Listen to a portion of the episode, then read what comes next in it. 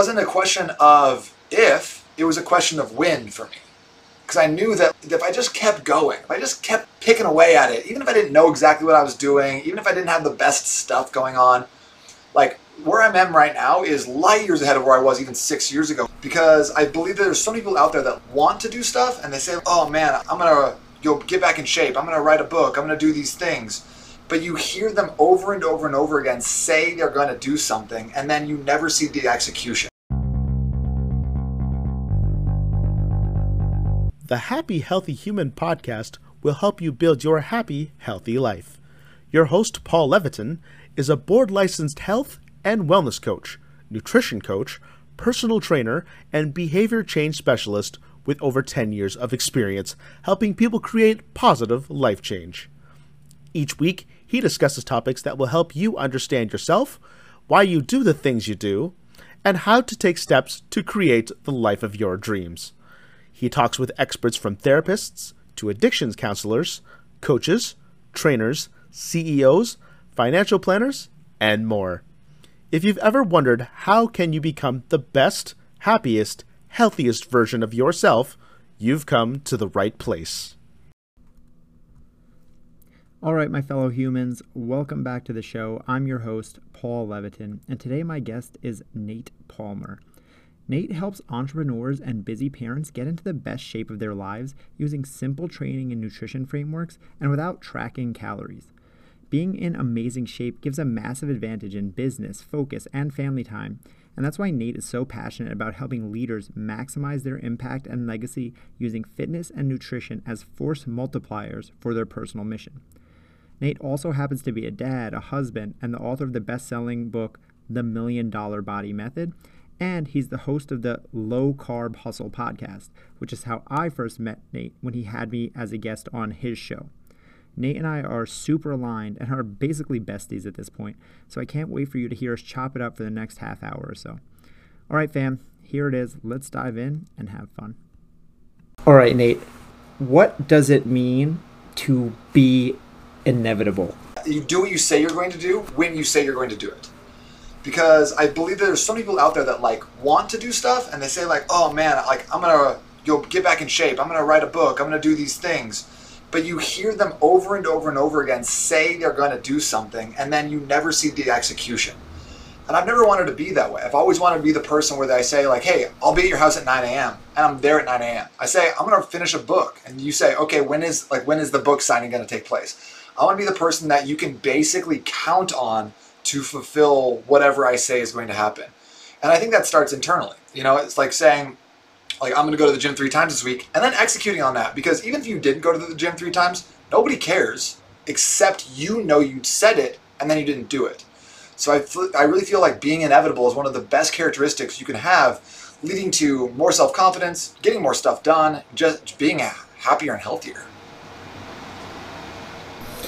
Yeah, for sure. I, I totally love that. And that's why that was top of mind from, you know, we talked on your show. And that's one of the, the key things that stood out to me because that's exactly, I talk obviously on here, exactly happy, healthy, and self confidence is a big one. And, and that to me is what loops back into the confidence thing, right? It's keeping your own word. Uh, you know, if, if you know the, the four agreements, Don Miguel Ruiz, or is, uh, you know, be impeccable with your word.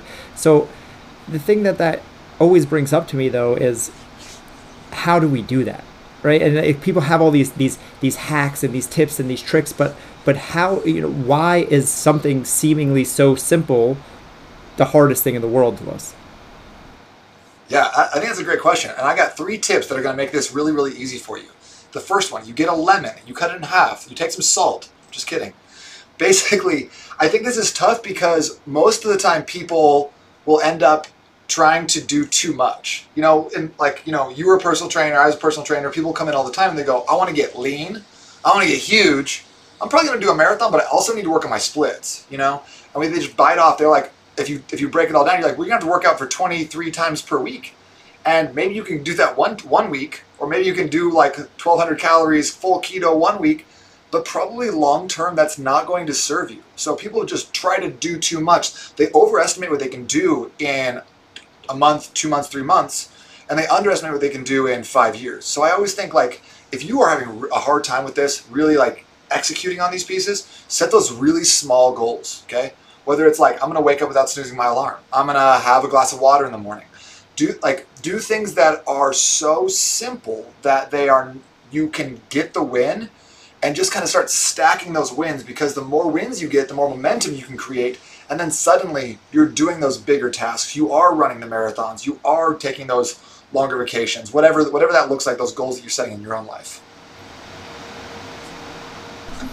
Yeah, I think breaking things down into those small, tangible action steps is such a huge piece. And it's one of those things that falls into the category of it's so easy to do that it's often overlooked. And people often, I think, overcomplicate things and they think, well, like that's too easy, that's too simple. It can't be that easy, it, it can't be that simple. And because of that, they go and dive right into you know the deep end. They try to do everything rather than breaking things down into their smaller constituent parts. So, in your experience, you know you, you have a lot of things going on, right? You're a parent, you're a coach, you're a podcaster, you have you're an entrepreneur. How do you manage to do all those things like that's a lot, right? So that's that's the opposite of being like just doing the bare minimum. So how do you manage to do all that stuff if the key is to keep everything so simple? Well, I didn't start off doing all these things. You know, I started off with the very small bites of things. And I think honestly, if I go if I look back, one of the defining moments or characteristics um, let's take it back to like I was 11 years old. I was at like church group, and they had a foosball table there. I didn't know how to play foosball, and I'd spin the things, you know, like like trying to just hit it as hard as I possibly could. And then I I started playing against other kids who had tables at their house who were really good at it. And so after a while, I just realized like, wow, I'm getting crushed by these people. So I started to learn how to play a little bit better, you know, not spin it so much. And I just kept going and kept going and kept going until one day this guy who had kind of taught me how to play foosball, I ended up beating him in a game. I remember this very distinctly. And I thought to myself, like, wow, it's not necessarily even about being good at something or being smart or whatever. It's just about doing it long enough to eventually get to that point.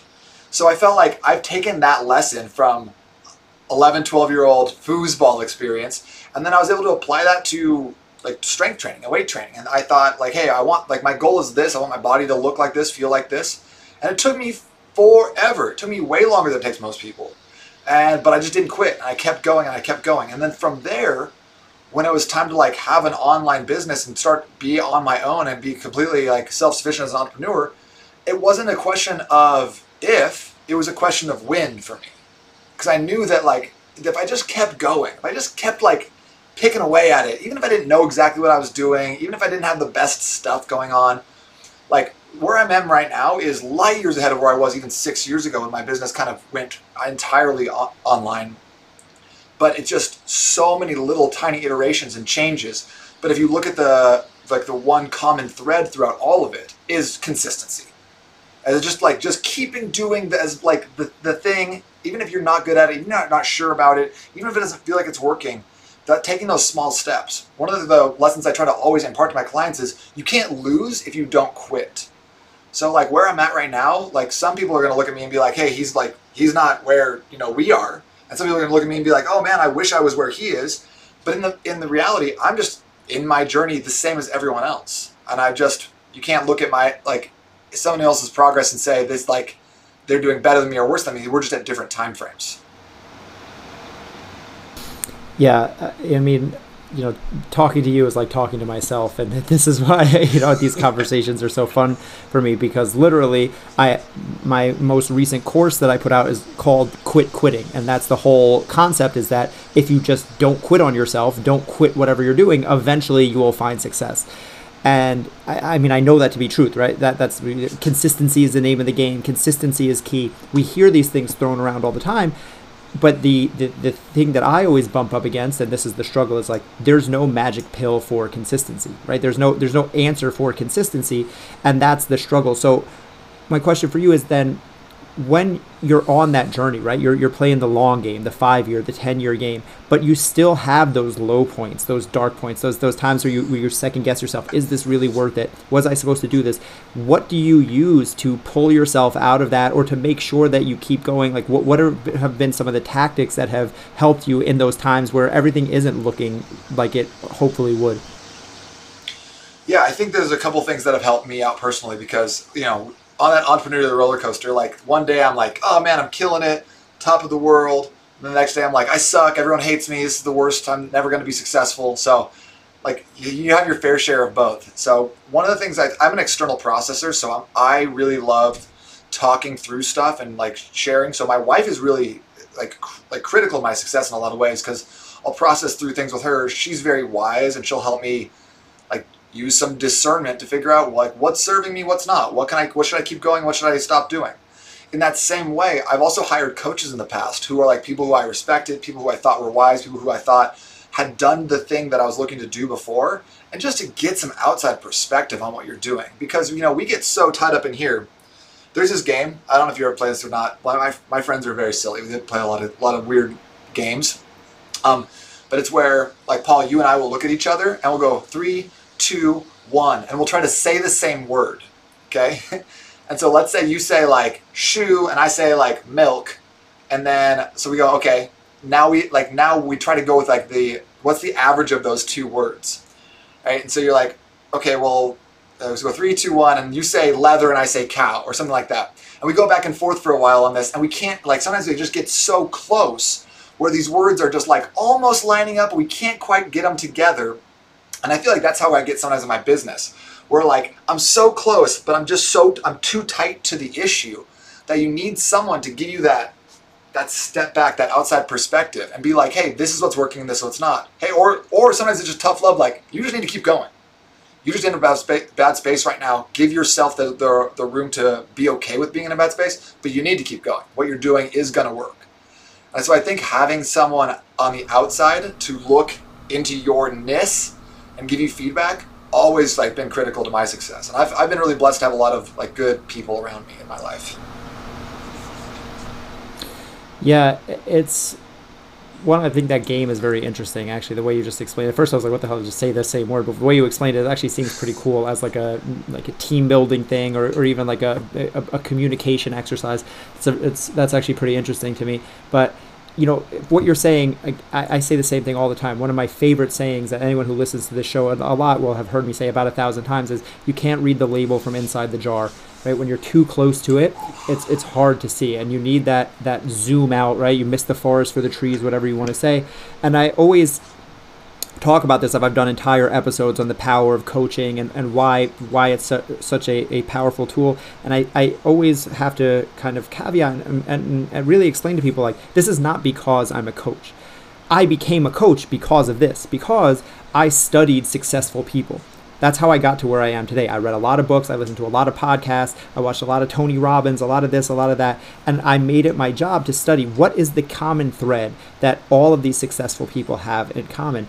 And when you listen to these podcasts, whether it's Tim Ferriss or whether it's Jay Shetty or whoever these guys are who have the who have the, the high, high earners, the, the millionaires, the billionaires, the CEOs, and they talk to them about what helped you get here. Every single one has a coach. Every single one has a team around them of people outside of themselves. And we have that on one side, and on the other side, we have this very, I think, westernized, very American uh, philosophy of like, pull yourself up by your bootstraps. You got to do it, you know, every man for himself, got to do it all on my own. And I think it's just, it, it's, it's so misleading to people because like yeah can you do some things on your own? Probably but are you making it harder for yourself? 100% of the time. So i think it's cool to just for, for you to come on here and say like you know and it's a uh, coach it's, it can doesn't have to be a coach it can be your wife like you said it can it can be friends it can be a team of a team of just people like you're you know i have i have friends who are in the same world as me who i like to bounce ideas off of but the more we can get outside of our own heads and get that outside perspective I think is you know extremely important. So you know I'm curious if you have any specific uh, examples of times when you know you you were really thinking things were one way and then either your wife or a friend or a coworker or a coach helped you see something from a different perspective or it was like okay maybe things aren't as bad as I, I thought it was. Yeah, uh, I was going to go the opposite direction and say, yeah, they're they're much worse than you thought they were. But um, that's that's I like 100% agree about the coaching thing because I, I someone reach out to me the other day because I, I have a coach that does my training, right? It's my programs. And I'm a fitness coach. Like, first and foremost, I write people's programs. And so they were like, isn't that like a little bit weird that you have a coach? And I was like, absolutely not. Like, if I want to do something at a high level, I'm always going to ask for, ask like the foremost expert in their field. Because if I look at what he does for me and how he coaches me, like, and then I bring that back into my business, like, how is that not just like the greatest thing in the world? So, I love coaching. It's like my favorite thing to spend money on. So one time I had, I had this business that was called Bod in a Box. Basically what it was, this is like, I, I thought I was to be Peloton. I thought that was to be like the next big thing. But I figured out how to take a like a TRX suspension trainer, two resistance bands, two sliders, put them into a little backpack, and then I wrote up a bunch of workouts, filmed like 350 videos, put them all into PDFs, shipping these things out and stuff and I was trying to get a monthly subscription going with people doing my home-based workouts, home or on the road sort of thing. Um, and I spent hours, like you know, thousands and thousands of hours, like building this product, creating these videos, elaborate email sequences to deliver workouts and stuff. Just try to like, like try to build a system that was going to you know have some long-term passive revenue. And I like I you know, I got it. I'd sell like you know one or two a week, you know. But so it was it was okay. But then I hired a coach, and I was like, "What am I missing? You need to help me with my bod in a box business." And he was like, "How much money have you made from that?" And I was like, "Well, from the first round, I made twenty thousand dollars." And he's like, "Well, how long did that take you?" I was like, six months." and he's like, "All right." And so he's like, "Well, like you want to make all like this this amount of money." You are like you're focused in on bod in a box. You think that's the solution. He's like, people are not buying bod in a box. People are buying coaching. People are buying results. You need to have a system in place where you can charge more money and help people get better results because they're not getting results from bod in a box. One time someone's like, hey, I can't figure out how to use my, my equipment. And I was like, that's fine. Let me go above and beyond. I'm gonna go to your house and figure it out. I'll show you what to do. So I get to her house and everything is still in the plastic wrap and I was like, oh, I figured the problem out. It's not opened. That was the issue you're probably having. So like, it, like it wasn't like giving people the results they were they were looking for, but I was, you know, when you ha- only have a hammer, everything looks like a nail, right? So I was like, bod in a box is the solution, and my coach was like, no, no, take that step back. You're looking at this wrong. You're you think it's this, but your answer because your your uh, your goal is not bod in a box. Your goal is time freedom, location freedom, and that's going to be over here. So like I like in one week I scrapped that entire business and completely changed like changed directions. Yeah, that's that's a really cool example because it also shows there's a lot of ego involved with this, right? That that has to be a hard thing to take something that you worked so hard on and something that you were so invested in and then really really admit that like hey hmm, i guess that this kind of isn't going anywhere and this isn't what the people want right? The market has spoken clearly and this isn't as good as i think that this is. This isn't what is going to take me to that next level. So what was that like kind of taking something that you had just worked 60 i mean six months six 60000 hours or whatever it is and kind of going like all right well fuck it i guess? It was it was a definitely a shot to the ego. And like at first like you know, I kind of went through the five stages of grief where I was like, no, he's wrong. And then I was like, well, all the facts don't lie, the numbers don't lie. And then eventually, like, I, I, I, the reason I hired a coach was so that I could get out of my own way. So I was like, all right, I hired you. Like, I'm a, I'm a great coaching client because I was like, you told me you said this. I'm done with it. What's my next step? And I feel like that's that's always been my go-to, or, or one of my superpowers is people can like I can take advice and and execute on it. So I did go through like some like a little bit of denial, a little bit of sadness over it, but then it was great to again have a plan, have clarity, and feel like I knew what the roadmap looked like moving forward. So it ended up being a great experience, and I wouldn't be here today without having had both of those things in my in my past. Yeah, of course, and uh, it's cool that you mentioned like you know the kind of the five stages of grief, and that there's like denial at first, like no, no, you don't understand, and all this, and we see the same thing, right? When people commit to diets or when people commit to a workout plan or something like that. It's like, no, no, no, this is the thing. Like I, I read online that this is the, this is the next best thing.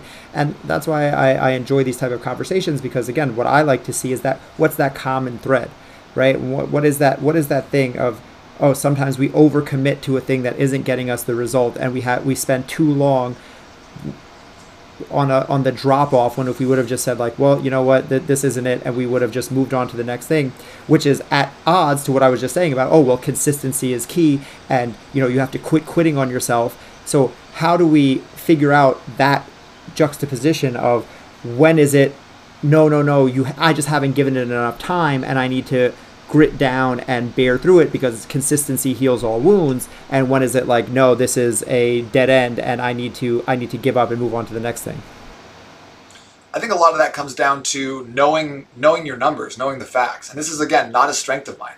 My wife is hyper organized. She has systems for every little thing. She's amazing.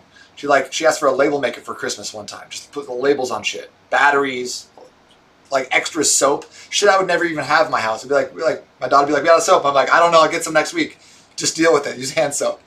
But uh, but like for for me, a lot of it was came down to like do you know like what's your trajectory what's your goal right okay so let's say your goal is to make a certain amount of money well how much do you have to make per month to make that in a year okay well how much do you have to make per week to make that in a, in a month well how much do you have to get like how many clients is that well how many calls do you have to get on to get a client well how many calls do you have to make to get a like a sales call and so just breaking these things down into their smallest iterations like i work in an office like there's a bunch of real estate off real estate agents right next door to me right here and some of these guys are making 150, 200 calls per day. And I was asking them about it, and I was like, "What's like, what's the the thought behind that? Are these cold calls? How, like, are people talking to you?" And he's like, "Well, generally speaking, it takes me about 25 conversations to get one sale, and in order to get uh, uh, one conversation, I have to call about 75 to 100 people." So he's like, now if I take that, if I take those numbers and I realize that I need to make 10 sales per year, and you extrapolate that all that, I need to be making 75 calls per day to hit those numbers. So I think that if you know if you know some of the breakdowns and you can start start with the end in mind and then pull it all the way back and then go, I'm going to execute on these daily little behaviors and then give it a certain amount of time to the point where like okay you give it at least three months at least six months to see if these things are working because a lot of it's like the compounding effect. And then you can kind of decide. Again having an advisor a trusted advisor a coach somebody in your corner who can be like look at it a little bit more objectively. By the way you can't see the label from inside the jar. That i love that. And it's so much clearer than me trying to explain that silly game. So um, yeah but i think that like knowing knowing what your objective is breaking it down into small pieces, executing for a while, and then getting feedback. I think that's the that's the key to success. Yeah, and I, like I said, I think that game was good, but I think that the, the knowing your metrics is such a key is such a key thing here and understand again for anyone listening the reason again i love this stuff because this is not just about business. This might sound like a conversation about business right now but this is the same thing if you want to lose weight. This is the same thing if you want to eat healthy and and have healthier blood markers. This is the same thing if you want to go to the gym more. This is the same thing if you want to be a good parent. This is the same thing no matter what you're trying to do to improve your life. Is it tangible? Is it trackable right? That that's a big key. A lot of times my clients will come to me and they're like, "Oh, well, I want to be healthy. I want to be happy." It's like, "Okay, like uh, those are great goals, but they don't really mean anything." So, can we make them into a way that's tangible and trackable? But to, to what you were saying about the, the quitting and you said you know give it three or six months i think that that's a really good thing too because something that i like to discern between is in reality again if i'm being honest with myself why do i want to quit is it simply because it's hard or is it because I'm not actually getting the result? Have I given it a fair shake and seen that you know it's just not working out? If that's the case, then then it's fine. Then you can quit because because to not quit, I talk about this a lot in my course about quit quitting. To not quit when you're beating a dead horse, so to speak, is actually a form of self-sabotage. Right? You're not giving yourself the opportunity to move on to a better opportunity and so you're just wasting your time. You're going to end up self-flagellating and just being like oh my god what's woe is me. I can't figure it out. It's not fair. I've been spending all my time doing you know doing this diet and not losing any weight or doing this business plan and make it not making any money. It's like well yeah you probably should have stopped doing that thing after two or three months. But there you have to have put in enough time to see that you've again given it its fair share of effort and not just because at the first sign of turbulence or at that first little speed bump going like oh well this is too hard or oh no I, I gave it a try right? That's the person who tries a diet for a week or starts a business plan sends out one email doesn't get a response and then they go well this isn't working. There, there, there's a there's a happy medium to be found there. But again what i'm always looking at is that that constant kind of like thread through fitness, through business, through relationships and everything like that. So, you know, consistency is one of them that you mentioned earlier. I'm wondering if there's anything that you've seen being in all of these worlds simultaneously of something that kind of is is that over underlying factor that affects everything you know that it's not just about uh, about fitness or about business but these these kind of these habits that we see that underlie success in in every area yeah, that's a great question too. And I think that for me, um, I've boiled them down to kind of four key components that I talk about a lot with my clients, as, especially as they relate to fitness. And number one, you brought up like one the first thing on the on the on the podcast is be inevitable, be impeccable with your word. Like let let your yes be yes and your no be no. You know, if you say you're going to do something, go do it.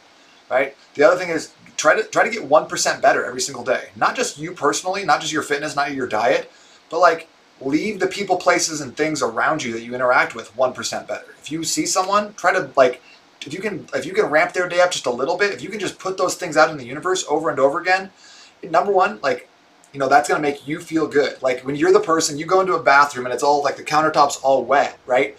I think that the people that are successful that I really respect in life, they go grab two or three paper towels and they wipe that up even though it's not their mess. They leave it a little bit better than they found it. And that shit just compounds over and over.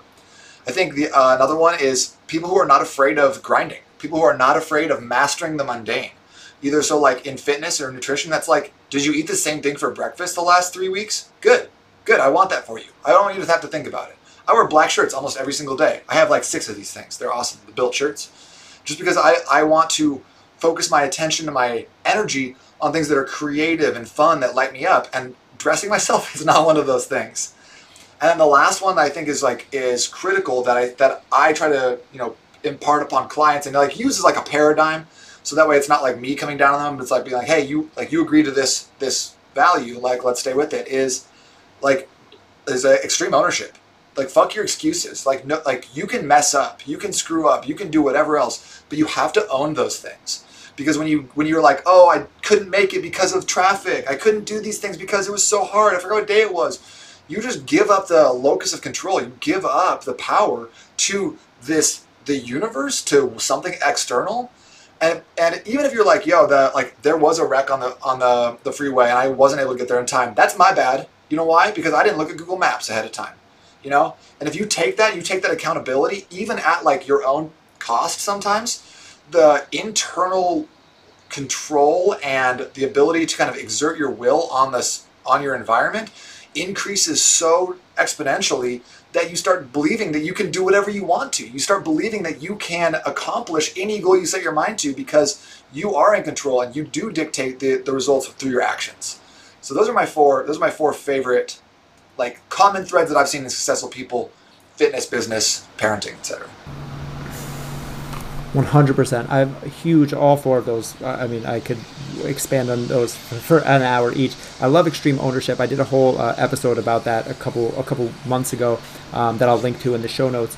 But you know something that you mentioned when you were talking about that that I think is very interesting is like sometimes when you take extreme ownership, it's to our own detriment, right? Like if you said like I'm I got stuck in traffic on the freeway, and I could use that as an excuse. Oh, I got stuck in traffic, or I could take extreme ownership and go, hmm, I probably should have known that there's always traffic on the freeway, and I probably should have left 30 minutes earlier because that's you know that's what someone that's what a, a smart person would have done but to do that it, it kind of it hurts because i'm taking that i'm taking that uh, ownership and being like wow it was my fault but even though it feels like it hurts in that moment, what it really is is freeing because it gives you a, an extreme sense of control, right? You mentioned that locus of control, and like it's like now it's like, oh, nothing is outside of my control. Like I literally control my life, and to me, there's there's nothing better or more freeing than that. So it's like one of this these weird paradoxes of like it feels like it's boxing me in because now it's like I'm taking all this fault and all this blame, but in reality, it's actually freeing because now it's like I have actual control over my life. I am the driver.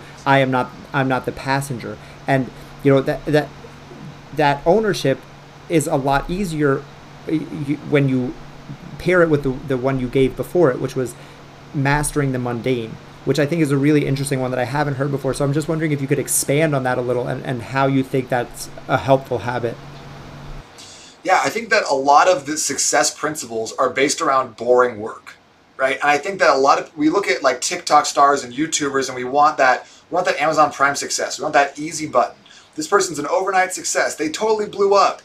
But when you look at these other people, like you see that it took them 22 years to become an overnight success. Like if you in the book Outliers, Malcolm Gladwell talks about uh, the Beatles, and you know, like this mega successful. People think it's the greatest band of all time, but what they don't talk about was that these guys spent four years in a German nightclub playing for eight hours at a time. So they were so in tune with each other, doing playing the same like cover band songs that were probably so boring for them.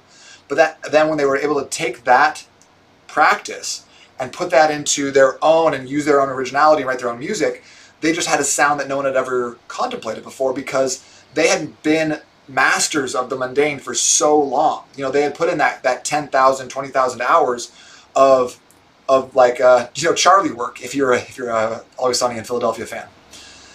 So you know when you when it comes to the like the like breakfast even like I've eaten the same protein shake for breakfast, más o menos for like for close to 10 years. It's just boring. It's just proteins and fats. It's nothing special. Sometimes I switch up the protein powders. It's not a big deal, but I like how it makes me feel. I like the nutrients it gives my body. I like the results I get from it. So why change those things? I don't need to have like the newest, sexiest thing all this all the time. Sometimes just figuring out what are those key components that you can just kind of again just like chip away at just a little bit at a time is going to get you much better results than that one big extreme thing that happens one time and then you can't replicate. I love uh, that you said Charlie work. Uh, that you might be the first uh, It's Always Sunny reference in hundred plus episodes on the show, and that's my favorite show of all time. I've seen. I put in my ten thousand hours with It's Always Sunny. I've seen each episode. I can pretty much uh, recite from heart. But it's it's it's interesting. Again, I'm I'm always looking at these threads, right? And it's exactly what you just said. The mastering the mundane, right? And like that that feeling of like doing making things so simple as you said in the beginning that you can't mess it up right? Having the same breakfast over and over having the same t-shirt so you don't have to think about stuff. And again just like i was saying about extreme ownership right? It can feel like that's boxing you in. It's like what do you mean? Like i, I don't get to choose my breakfast. I don't have to have a, get to have a different breakfast every day. I don't get to i, I want to express myself through through t-shirts or whatever. And it's like that's that you're looking at it the wrong way because it's not about that you're not able to do these things. You can do whatever you want. If you want to have a different breakfast every day, you can. But the point is, you only have so much mental energy in a given day and where do you want to be spending it? If you're a person you know my, my girlfriend is she loves to cook and she would like she would probably die if she had to eat the same thing every day. Like she would like she wants to be able to cook and explore her taste and find different ingredients and stuff like that. That matters to her to me, or I can guess to you, Nate, that doesn't matter as much. Like I'm quite happy just eating what what I need to what I need to survive and what's going to fuel my muscles and what's going to make me feel good and what I don't uh, like what I enjoy the taste of a bit. But that's not the the biggest thing for me. So for anyone listening, it's not to say that again that you have to do anything one certain way. The point is that there are places in your life where you can find and simplify down and be okay with just doing the I don't want to say the bare minimum, but but not putting in so much extra effort or so much extra energy so that that frees up more time, more energy, more effort that you can then put in to, as Nate said, the artistic endeavors, the creative endeavors, because that's the stuff that lights him up. He's a creator, right? So it's not about, oh, it's not about, if you're looking at it like, oh my God, you eat the same breakfast every day for 10 years, that's wild. You're not zoomed out enough you're looking at that one thing. If you look at it, oh, he eats the same breakfast every day for the last 10 years, so that he has more time and energy to put into the things he cares about, which is being a dad, which is being a creator. Now it becomes much more of a fair trade off where I'm like, oh, well, that, that actually kind of does sound like a, a, a good deal. So I, I, think it's really cool that you brought that up and like you've been able, you know, I asked you earlier about how do you manage to juggle all of these things, being a dad, being an entrepreneur, being into fitness and stuff like that. And in what from what I'm hearing, it's stuff like that that allows you to then wear all these hats and find all these success in different areas when other people would go, well, I don't have time for that, or well, that that's just impossible. Yeah, I, I 100% agree. It's just it's about like prioritizing. And I love what you said about mental energy. And I don't think people understand that's a currency just like anything else. Like you, if you spend all your time deciding between the two types of Pop Tarts in the morning, when it comes time to like the end of the day, it's it's so hard to get those things done that you need to do. Like sitting down to write an email or write a sales page or film a video. Those things come a lot more naturally because I spent zero mental energy this morning deciding anything. My day's scripted. I know exactly what I'm going to do like for the first two hours when I wake up. So it's no big deal. Uh, there's a quote I really like from a guy named Gustave Flaubert. He says, "Be boring and orderly in your life, so that you may be violent and original in your work." And I that like I love that so much because I feel like that's what I like. That's what I aspire to be. Is to like original, fun. I want to build something that's like that's cool, that matters, that lights me up, and that does not involve uh, colored T-shirts for me.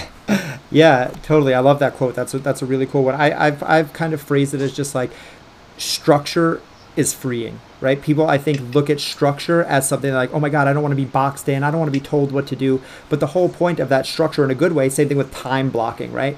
Or, or scheduling, putting everything into your planner. People like, oh my God, I want to be able to do whatever. But it's like, this stuff is what allows you to do that these entrepreneurs who you see taking pictures on the beach or flying around or doing whatever, living the lifestyle that you see, even even fitness, right? Again, we can we can get super granular with this with fitness. When you see these big jack guys the Rock eating a, a 10,000 calorie cheat meal. Well, the reason he's allowed to do that is because of the structure that he lives with throughout in the rest of his life. That's not an everyday thing. That's like I can be I'm going to be structured all all week. I don't really like cheat meals that we can that's a conversation for another day, but the point is that the structure that he lives with most of the time allows him for the flexibility to do what he wants to do some of the time and it's just a again it's just a, a, a, flip of the mindset of how do you look at things do i look at everything as like boxing me in or do i look at these things as a step stool to raise me up to get to that next level and get to that 1% better and that's something that you you mentioned earlier was that 1% better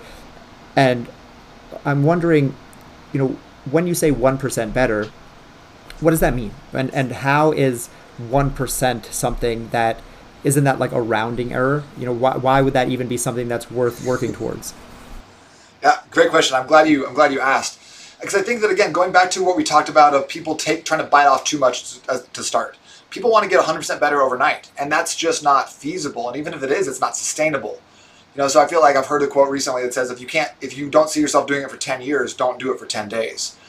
So I think that 1% better is just like the is like the a very like zen way of pursuing progress over perfection and it uh, and it allows grace for those mishaps and those misfires and things that go up. So like i post a lot of videos. I posted a video last week paul that was so fucking stupid man. It was just the dumbest thing. I almost took it down. I, I smoked a little weed that night and i was getting real real like anxious about like i should take this down. This is so stupid. What was i thinking? But then i was like you know what? It's up. It's good. Next one's gonna be a little bit better. Next one's gonna be a little bit better. Same with my podcast. You know, like I like I'm I've had a hard time with intros in the past where I'll be like, "Hey, everybody, it's Paul Levitt. He's got a lot of he's got a lot of muscles and he's here to talk, about talk about it." So like I just like screw, screw up these intros, but it allows me to like like it allows me the grace to be like, "Okay, that wasn't your best work. How do we get a little bit better at that?" So it just like not it's not in business, it's not in like parenting, it's not in anything specific. It's just kind of a all encompassing area of your life because even when I go to the gym, I'm trying to make my reps just like a tiny bit better. How do I pause just a little bit more? How do I slow that down? Where am I feeling that squeeze? How can I make this rep just a little bit more dialed in for me? And I think that, you know, if you just take 1% better over time, you do if you get 1% better every single day, at the end of the year, you're 36% better. I don't know if that's the right math or not. Like 300% better? Something? I don't know. Math is hard. I'll get 1% better at math tomorrow, guys, promise. but it's just like these incremental progress. It's it, like that adds up, and it's and I think we want the big results, but big results if we just give ourselves the time and then small improvements, they happen on their own. Right. And, you know, again, all of this stuff circles back to what we've been alluding to this entire time, right? It's like slow and steady wins the race. And, you know, this is something I said kind of earlier when you were talking about this is like, it seems so simple that people don't want to believe it. Like, people are just like, it's so easy. Like, wow, that can't be the answer. It can't be that simple. And one of the things that you do on your social media that I really love is you do the, the little quiz show, right? Where you'll where you'll you'll uh, talk to people and, and quiz like ask them questions about about health or fitness and, and nutrition and stuff like that. And so I'm wondering, you know, is there anything you've you've talked to all these people, you've talked to people on your podcast, but you also literally just quiz random people in the street. Is there anything that you see or like any any like weird things or misconceptions or just things that have surprised you about like how little or how much people know or really understand about fitness and nutrition and health that you've learned from from doing these little uh, uh, impromptu quiz shows? Yeah, I think that like as a as a fitness trainer and a, a nutritionist and being kind of in this world, I get so focused on like the minutia of like, oh well, if you're having MCT oil, you got to make sure you're has, like cycling that with this, and you're like have some carb cycling, and then make sure you're putting all your at the end of the day, and then we're gonna avoid those any th- any sort of thing, or just get the glute, you know, like, and so I just get way too in depth on these things. And the other day, I asked someone, how many muscles are there in the like, how many muscle heads are there in the bicep? And he was like, four. I was like, nah. I was like, try again. He's like, three. I was like, how many wheels there are there on a bicycle? Like, so like, just like people's knowledge about fitness and stuff is so it's it's crazy because it's so lacking in a lot of areas. But in some ways, we've got like we have all this information at our fingertips, so people are just drowning in information with no context. They're like, well, I heard the keto diet's the best diet. And I'm like, yeah, it can be if you fit these four categories and you want to do these sorts of things and you have this ability, then it'd be an amazing diet. But for you, that's not what you want to do. And they're like, well, my, my, my aunt Susan, she lost 22 pounds, so I'm going to do the keto diet. And you're like, all right, man, just whatever. So I think it's like on one hand, people don't necessarily have the context for all the information that they're being spoon fed through social media, through YouTube, through all these websites all the time. So it's hard to cut through some of the noise, uh, especially when there's a lot of a lot of people talking, a lot of like they're getting information from a lot of different sources. I don't know if that answers the question. Yeah, for sure. It's it's a double edged sword, right? Uh, of we have more information for sure I, I don't think it would be a stretch to say that people are more educated around health and fitness today than they were 20 years ago, simply by the fact that social media exists, YouTube exists. Most people are following some sort of fitness accounts. Most people understand what a diet is or that strength training is on the whole good for most people whereas you know in the 90s or early 2000s that probably wasn't the case. And yet we have on the other side of that exactly like you just said we have all this massive information that there's too much to possibly even sort through. Even when you know about this stuff it's overwhelming. So then it's like the average person just follows the guy with the best abs or the girl with the nicest butt and just assumes that that means something when when we know as professionals that it, it really doesn't. So i think that it's cool to you know always have that humbling experience a little bit of you know I, i've gotten into that place too and that's why i don't talk about the nitty gritty of, of fitness and nutrition on here nearly as much because i think it's so easy to get washed away in the the details that we can get to as professionals and that's great for the seminars and that's great for the the weekend retreats that i go on but when i'm talking to regular people, which I think most people are regular people, and most people just need a little bit of help to be 1% better, I don't think we need to really know the, exactly how many heads of a bicep there are. I mean that you probably should because it's it's two, uh, but you know that it's more so about knowing why is it important to work your bicep is, is more of an important thing. And those those generalities that kind of no matter what your goals are you know where we're at i think are, are important. And you know it's it's the basics. We always come back to those those very simple basics. And something you posted about recently uh, reminded me about that. You were talking about your Oura ring and uh, for those people who don't know, an Oura ring is like a, a ring that goes on your finger and, and kind of tracks your, your sleep. So I was just curious about that because I don't I don't have one. I was curious about any cool insights you've gleaned from from this type of stuff from the, the, you know the technology that's coming into health and fitness from your Oura ring or any other wearables is that is that something that you think is important and have you learned anything about yourself or in general that you think that this stuff is is actually useful yeah yeah, I love this thing. I think it's so dope. The or so like my kind of breakdown on wearable tech. I've worn the Whoop band for a little bit, and I wore the Oura ring. Whoop band I thought was great for tracking. They call it strain, so like activity levels on a daily basis. Um, I, and I don't think the the Oura does quite as good of a job as tracking activity, um, but it does have a step counter, which I like. The the Oura does a great job at tracking sleep. They just recently introduced a thing where they can monitor O2 saturation, oxygen saturation in your blood while you sleep, which is great. So it's given me a lot of insight into like, I kind of I can track like what do I do during the day, and then how did I sleep at night? Because uh, so right now I'm on like a I'm on a caffeine detox. because I was drinking so much caffeine and I was noticing my my sleep slipping and slipping and slipping and slipping. And it wasn't like I was going to bed later. I was always going to bed like 10:30, waking up around six. Um, but I was getting really light sleep until like two in the morning. So um, now I, now I'm seeing a lot more deep sleep early on in the night, and that seems to be I'm waking up a little bit more refreshed at the moment. So like even even though I'm not having caffeine, I still feel like I've got a plenty of energy. I'm feeling really good, but I wouldn't have necessarily known that without having this tracked. The other interesting thing is that I met it can monitor the respiratory rate and uh, like uh, temperature as well, and so I can tell if I'm going to be getting a little sick. If I'm going to get sick in two days, I can tell right away.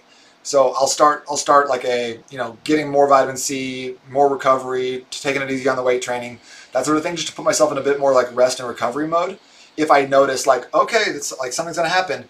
So like I I uh, I knew I had COVID two days before the test even showed me, and and then I had COVID for like two days because I feel like I was just like I didn't do anything. I wasn't trying to push myself. I just was like 100% focused on how do I recover as best as possible, and then um, yeah, I kind of moved on. So I've loved I've loved this. I kind of sometimes get obsessed with it, and then sometimes like I'll wake up and I'm like I'm feeling good. My Oura ring's like you slept like shit. And I'm like oh I feel bad now. So sometimes that backfires on me, but uh, for the most part I love it. Yeah, that's super interesting. I, I think that sleep. Uh, that's re- the reason I asked because I think that sleep is just a oft, often overlooked piece of the entire puzzle of general health and wellness. That uh, a lot of people just don't even consider, especially when it comes to just feeling good, but also when it comes to weight loss, also when it comes to muscle building, right? We, we there's plenty of studies out there that show that you know people who lose weight and they don't get enough sleep, they lose more muscle.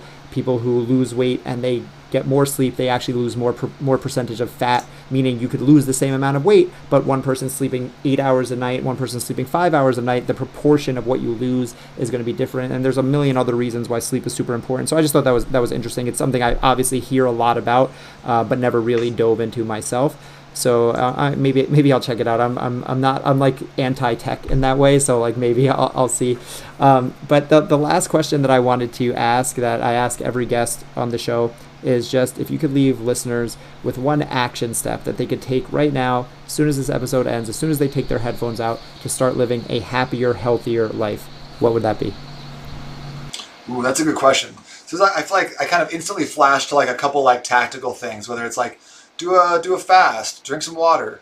Um, but I feel like like right now, um, I was learning some stuff from this guy named Gary Brecka, who's got this company called 10x Health Systems, and he was postulating that like all sickness and like death is all caused by the same thing, which is a lack of oxygen. He's like, disease cannot thrive in the presence of oxygen. So if you are listening to this right now, one thing I think that would make your you a happier, healthier human would just be take three deep breaths right now. Take three deep breaths into the nose, out through the mouth. Try to inflate through the diaphragm, get your chest and your belly to expand, and see how you see much better you feel. Because so many uh, so many times, like even through this podcast, I don't think I've taken a deep breath. I've just been shallow breathing the entire time, and sometimes you just need that reminder. And so I think, yeah, breathing breathing right kicks ass. You should do it more often.